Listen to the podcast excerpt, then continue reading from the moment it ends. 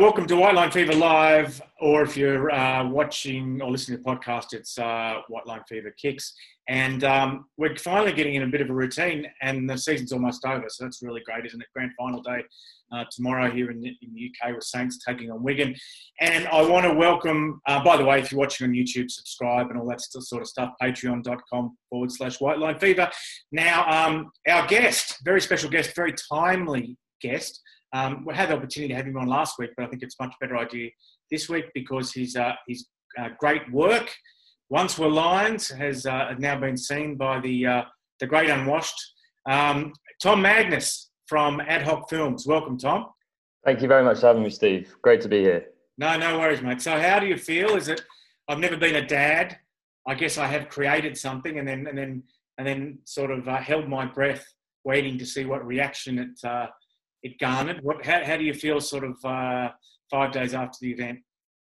Uh, I feel really good. I think you know. Um, I think the the reaction's been positive so far. We've had some nice comments on Twitter. I think a lot of people have in, have enjoyed the insight that um, we were able to offer. And um, yeah, I, I, think I feel happy. You know, it's always nice when you've spent a long time, a lot of unseen hours making something. Um, a lot of it locked away in a dark room, uh, to, to have it out there. So you know, it, it is satisfying uh, for sure. Can you um, uh, let, us just do a short sort of background because you're not sort of um, you don't have talk about background. Your background is not definitely not in rugby league. So uh, I guess the people watching this. Uh, be it live, which, as I said, is probably not many people, or uh, or later, which is hopefully a few more. Um, they don't know much about you. So, um, what can you what, what, can you tell them to fill them in? Well, I, I grew up in East Anglia, so near Norwich. Um, not really a, a, rugby league heartland. Uh, I suppose I was kind of interested in sport as a kid, football, rugby union, uh, that kind of thing. I've worked as a filmmaker, I guess, for the last 12, 13 years, and, and sort of slowly worked my way up. And uh, recently, I've made some made some films for TV, um, mainly about sport, uh, boxing. I've made two films for BBC about um, the boxer Carl Frampton, and that, has been a, an amazing experience. And they were they were pretty well received, I, I think. And I made one for Amazon Prime about um, the uh, Sahara um, Desert race, about the Marathon des Sables. Uh, and um, and you know this is the first venture into a new sport, and it was it was fascinating. It was a really you know it was so privileged to be um, allowed into that environment at you know the elite end of of such a fabulous sport. So, what were the origins of this project? Where did this uh, idea come from? It came from our executive, one of our executive producers, Mike Benson, um, who is a massive rugby league fan, and I think felt that there hasn't been enough, you know, documentaries about rugby league in this country, certainly in England. Um, and he got in touch with our company, Ad Hoc Films. Uh, you know, we we specialise in you know observational documentaries, which maybe touch upon wider issues just outside the sport as well and um, we took a punt on it really because it was all quite last minute. You know, the Lions tour uh, sort of seemed to kind of come about quite quickly, and we didn't have anyone on board commissioning it at, at first. So we just thought, look, it's a great story, it's a great opportunity, and um, let's go for it. And that's how it came about, really. And then you go to the rugby football league, do you? And you sort of say, I want to make this film, and then is there a bit of back and forth? How, how what happens after that? Yeah, there, there was, um, I believe. I mean, I wasn't so privy to that, but I believe you know we were dealing with Andy Wilson, who I, I think seems seems like a great guy, very forward thinking, and was very keen that we did this documentary, and he was very open with us. Um, and the RFL were very open with us. I think they felt it was it was going to be a good thing to do, and you know, uh, uh, give people an opportunity to see these players up close, and and you know, I guess they had high hopes for the tour as well, and thought you know this could be quite an epic film. Um, uh, in just in in terms of following a team. So yeah, that's how it worked. They they agreed full access with us, and and we went from there. So yeah, we had their backing from from the moment it started, really.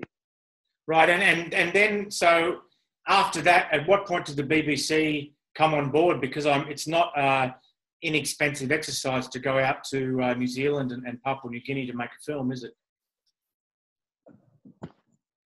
Yeah, I mean, I guess there was there was a point after the tour.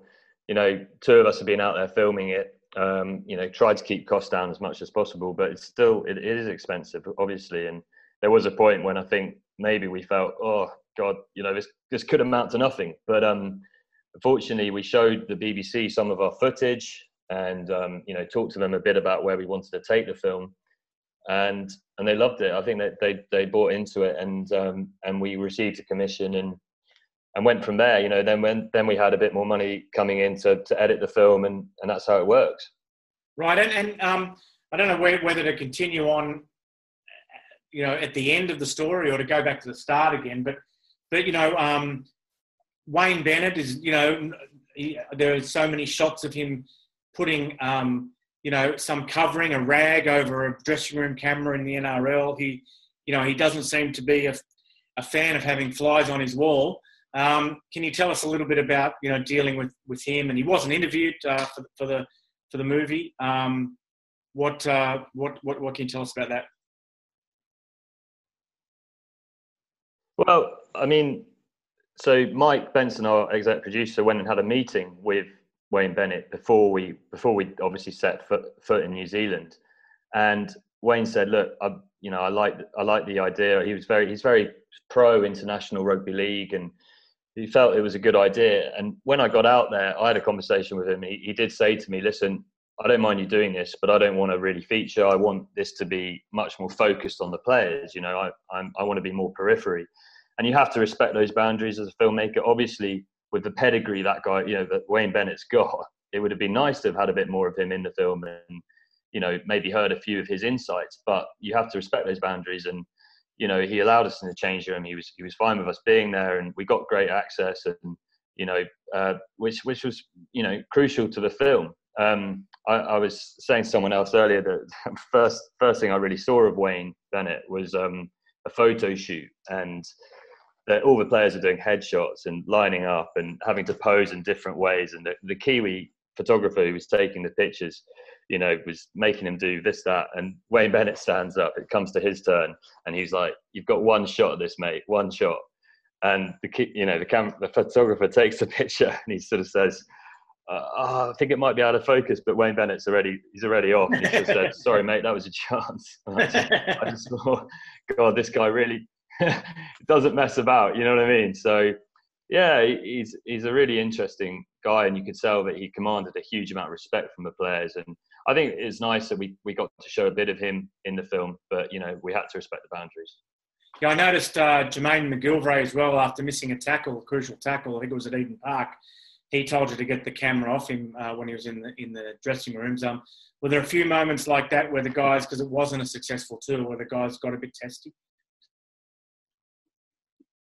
No, I mean that was that was really the the only moment I, I felt it, and you can understand why it happened. I was in the changing room after he'd made, you know, he'd he'd made an, sadly an error that had had cost the match, and he obviously felt awful about it. And you know, you, are doing your job and take, filming what you can, and you know, he didn't he didn't like it in that moment. And I think it shows the raw emotion of, of what he was going through. So, you know, that's why we left it in the film. Um, I had a conversation with him afterwards where I apologized and, and he actually apologized to me and said, look, I'm so sorry, you know, and he seems, he, he is just a really nice guy and a very mm. resilient bloke. And I'm sure he will come back from that. I'm sure, you know, he already has come back from that. But, um, but yeah, on the whole, I think people were quite on board with us doing it. You know, the, a lot of the players were coming up to us saying, this is great. You know, we haven't had anything like this. Tom Burgess was loving it. You know, uh, James Graham was always, super friendly with myself and Lloyd, the other cameraman, and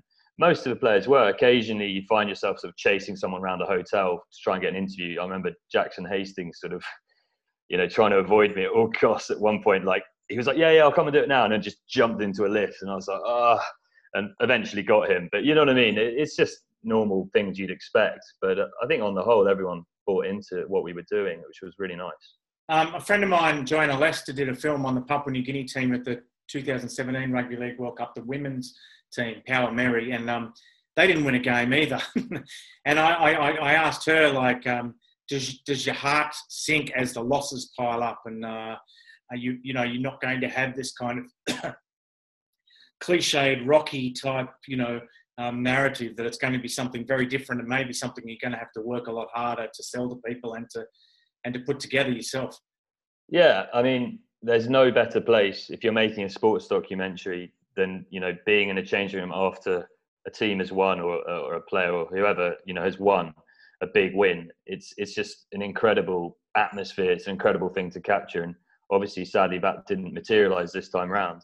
And you do you know you do kind of go on the journey a bit with the players and it does it does hurt it is a bit gutting and, and a bit frustrating not to not to get that and it's it's pretty horrible to be honest filming in a changing room like that after a loss especially after the third you know fourth loss um, and and you and you you do feel a lot um, but yeah it you know it's definitely tough and it's, it's a shame it didn't materialize and i hope that you know I get to be in a changing room again in, in a similar environment with with some of those guys and and film you know a victory. That would be amazing.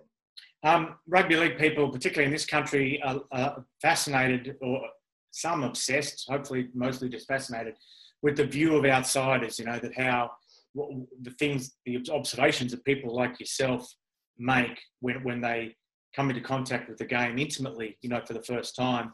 Um, can you can you list us a few things that surprised you about the athletes and the sport and the culture um, and and just the whole environment? Yeah, um, I mean, firstly, the sport. It you know it's something I've been aware of, but I've never really sat down, certainly recently, and watched much rugby league. And just the sheer physicality, the sheer brutality of of what happens, you know, in every minute of a game, and just how fit these guys have to be who play it. Um, that really took me aback. Um, I think I think also you know some of the characters. There was something I loved about it in that you know I've I, something quite unpolished. I think about um, rugby league players in general. Like they're not sort of particularly media trained. I didn't feel, um, and that kind of gave some really interesting interviews. Uh, meant that we had some really interesting interviews where people weren't really holding back from what they felt. They weren't sort of giving me just bog standard answers. And and I, I, found a lot of them, and I feel I don't want to seem like I had stereotypes, but I, I found a lot of them just really intelligent and articulate. And I was yeah, I was a bit surprised by by some, by some of that. Uh, I, I, mean no disrespect by saying that. Um, interestingly, I, I, found a couple of the players who play in Australia to be a bit more media trained. Um, and, and maybe didn't kind of let their guard down as much uh, which which you know was an observation I made. Um, and I, I just think the other thing culturally was just how much you know how close they are to their fans, to the you know to the fans back home. Everyone feels you know very connected. zak Hardaker says it in the film. You know you you can be you're very in and amongst it. You can be living next to the joiner next door, or you can go to the same supermarket as your your childhood mates. And you know there isn't that massive disconnect that I think there is with say footballers and in their communities. Um, so I think you know that that stood out as well. How did how did the story you set out to tell differ from the one you ended up telling? Like we, we all like to let a story tell itself, and you just gather enough raw material so that you're just the vessel and the story tells itself. But it's rarely that organic, really. You know, so you obviously have to, you know, you have to sort of have a direction and a and, a sense of a narrative. And when you're covering the return of a team and it's a dismal failure, um, you have to change direction and course, I'd imagine. How, can you talk us through that kind of um, creative process? Yeah, I mean, I I definitely approached it quite open minded. I, I, like to take the approach that you just sort of you know let the camera, you know, you follow the camera and see see where it takes you a bit. But you know, you you have a few ideas about what you're hoping might happen and you know i think there was a, there was a hope from us that maybe it would it would reignite you know a successful tour might reignite a bit more interest in the lions and you know might might do something back home and and you know i think because of the results that didn't really happen. So yeah that was one hurdle certainly to to take um take on board. But i don't you know we always wanted to explore a bit of you know things around class identity um you know the physicality of the sport. So it didn't it didn't you know completely change where we wanted to go with it to be honest. Um, yeah i think that that's probably sums it up tony collins uh, said some great stuff in the film one thing that the rugby historian who was on this program about a month ago. But um, one of the things he said was that the north of England has given the world so much as far as you know culture and industry, and and and what has it got in return? You know, we look at now with the the, the just today the announcements regarding the lockdowns and blah blah blah. How much did you want to get into that? Was that something that you suddenly found? You know, like I know it's very tough because you did address some specific rugby league issues, but we've got one question here on Twitter. I'll ask you in a minute, but you didn't go that far. And on the other hand, you kind of did touch on some of those wider social issues, but you didn't, you couldn't. I know you didn't. You could. It wasn't possible to go that far either. So did you find the two kind of um, two sort of pressure points sort of tugging at each other? You don't know how much rugby league detail to go into, but you don't also know how much broad brush stuff either.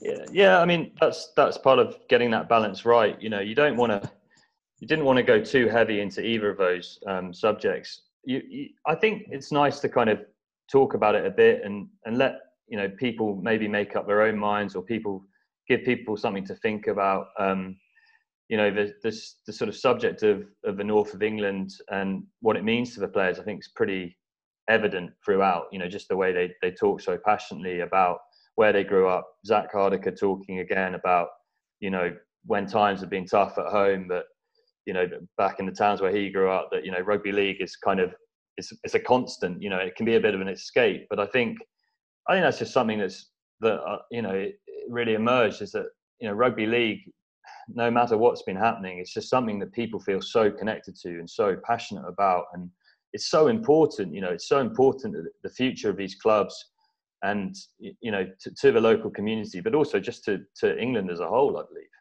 Yeah, yeah, yeah. And um, the other thing I was going to ask you was, um, the, the, it, it, went it, it, went to iPlayer, but as far as I know, it hasn't actually been broadcast on on the um, on the BBC. Is that is that right? Is that how does that work? Yeah, so it was it was a BBC iPlayer commission. Um, so they you know they take certain things just you know without broadcasting them. I, I guess you know maybe if the numbers are good and um, certain things fall into place, I think it could it could well um, appear at some point on BBC One or Two, um, and let's hope that let's hope that happens. It's also at some point we will be taking it internationally to an international audience, and um, there's already talks in place. But again, I'm not. It's not really my remit. I'm sort of more on the creative side, I guess. Um, but that will, you know, a lot more people will get the chance to see this film. Now, a question, uh, and uh, I guess I might have spoiled his thunder a little bit there, but it's Andrew Foster. His question on uh, Twitter was I'll just scroll down here. Hi, Tom. Great doc. Many thanks. Did you consider covering the Regan Grace controversy? Um, yeah, I guess at the time, I didn't really.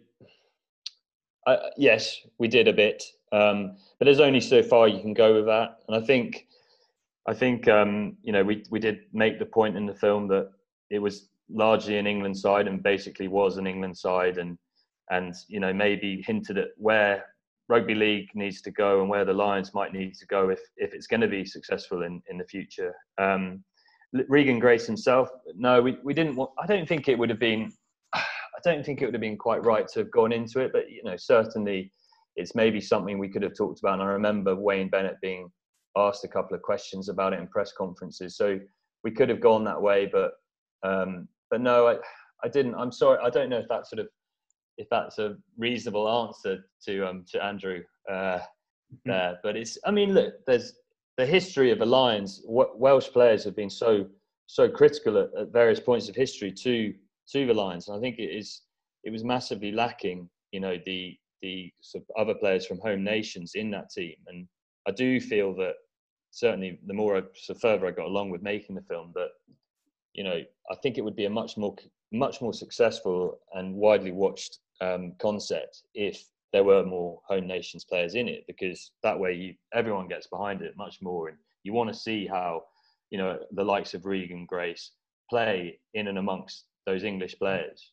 Can you give us just some general impressions about where the game in this country finds itself right now as we sit here? You, you as an outsider, what what what conclusions were you able to draw about you know the state of rugby league? I guess in the northern hemisphere, uh, based on based on your experiences.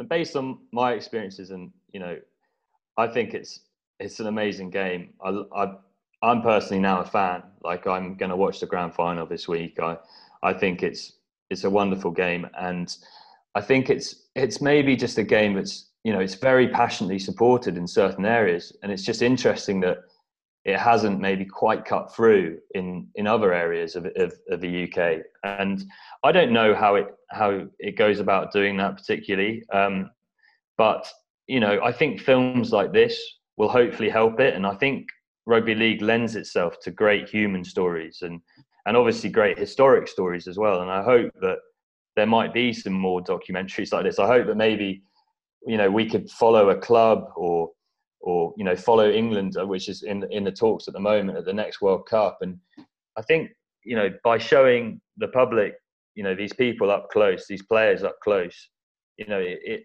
it makes them sort of more invested in in people. I think it's a you know it's important that stuff like this happens in future. And I don't know about the state of the game, to be honest, Steve. You know, I think it's it's a great game. It's you know it is immensely popular in certain areas, and I think it's got a good future um, because it is just a great game at the end of the day. Like it's a spectacle. It's brilliant to watch, and I can't see. You know, I think the line at the end of the film I love, which is um, Bubble, one of the coaches, he says, you know, rugby league's been around for 125 years, and I'm sure that it will be around for 125 more. And I, I do, I do feel that, and I do hope that. Yeah, I, I think when uh, I spoke to you, my, I was a little more pessimistic about that. But uh, let's um, let's talk about the future. Um, let's I've had people in Australia say, when are we going to be able to watch this? Um, very hard to watch BBC iPlayer in Australia, so much security. Um, so when will people outside the UK uh, be able uh, to watch it? I'm I'm not entirely sure. I have to be honest. It's you know it's not my uh, you know not my decision that, but I think I'd have I'd hope at some point you know next year um, so please, you know, please do tweet about it when when that opportunity happens. I'm sure that there, you know, be plenty of people over there because it's obviously immensely popular. I talked to you a lot about that in, in our interview. You know how popular it is over in Australia, and I guess that's a whole a whole other documentary in itself. You know, comparing rugby league over here to over there. I'm sure it's something you talk about quite a lot. There's um before you go, there is a fantastic scene where the boys uh, go to meet the Maori king. I, I think it was in Auckland and uh, and they and they have to sing a song back to him, and they decide somewhat cheekily that they're going to sing sort of a, a, a cheesy pop song uh, back to him, and then when they get there, they they have second, third, fourth, and fifth thoughts about about their decision to do it, but it's too late to change. Can you tell us a little bit about uh, shooting that scene and your memories of that day? Yeah, I just remember getting on the bus and um, someone saying, "Oh, we've you know, it was Bubble actually saying, "We've got to sing this song back to the Maori King," and he was handing out sheets of paper, and they'd obviously agreed what song they were going to sing before. Um, I believe it was some something which meant something to them in, in the England dressing room, um, and the song. The song is a lovely song, but I don't know if it was quite right for the occasion. I was just obviously filming them practicing the song, thinking, "Oh my gosh, this!" You know, they, they're so out of tune. I thought this is going to be this is going to be a great scene. You know, I, I honestly thought that. And obviously, when they got there, they were welcomed by a kind of haka, and it was very formal, very serious. And um, I think they did start having second thoughts, but fair play to them. They they got through it, and I think they did. I think they did okay. Uh, but I've immensely enjoyed that day for sure. Is there anyone from the tour you've stayed in touch with since, mate, that you've sort of become friends with? Not playing wise, um, I think you know but Bubble, um, the co- you know the strength coach, I've I've stayed in touch with him. I've, I've spoken to him a lot, and he's someone I'm I'm hoping I'll stay in touch with for a long time. He's a great guy, but I, I would have, you know, I think you have to keep a bit of a professional distance, and I really enjoyed getting to know James Graham and Zak and Jermaine and and Ollie Gildart was another another guy who always was really friendly with us, and there was so many of them I really liked, but no, I, I, haven't really, other than other than Bubble, haven't really stayed in touch with anyone. And Gemma, the uh, the physio, I've spoken to her a couple of times. So, Tom, before we go, is there anything you'd like to plug? Any uh, you, you, want to plug any social media or anything to do with ad hoc films? Um, anywhere people can uh, contact yeah, you? I, well, actually, That that would be great. I just wanted to say that Ad Hoc's next venture is um, a film about Manchester United, um, seen through Eric Cantona's eyes. I think it's going to be really exciting. Um, talking a lot about the history and how the Munich air disaster sort of shaped the club. Um, you know, some really big names in that, and I, am part of the team making it, but directed by Matt Hodgson, and I think that's one to look out for early next year thank you very much, Steve. I really appreciate that. No, no, thanks. Uh, and when you do uh, launch in Australia or when it comes out on DV, come back to us and uh, we'll do what we can to promote it. It's a, a really great, a great piece of work. So uh, thanks everyone for joining us and thanks for joining us, Tom.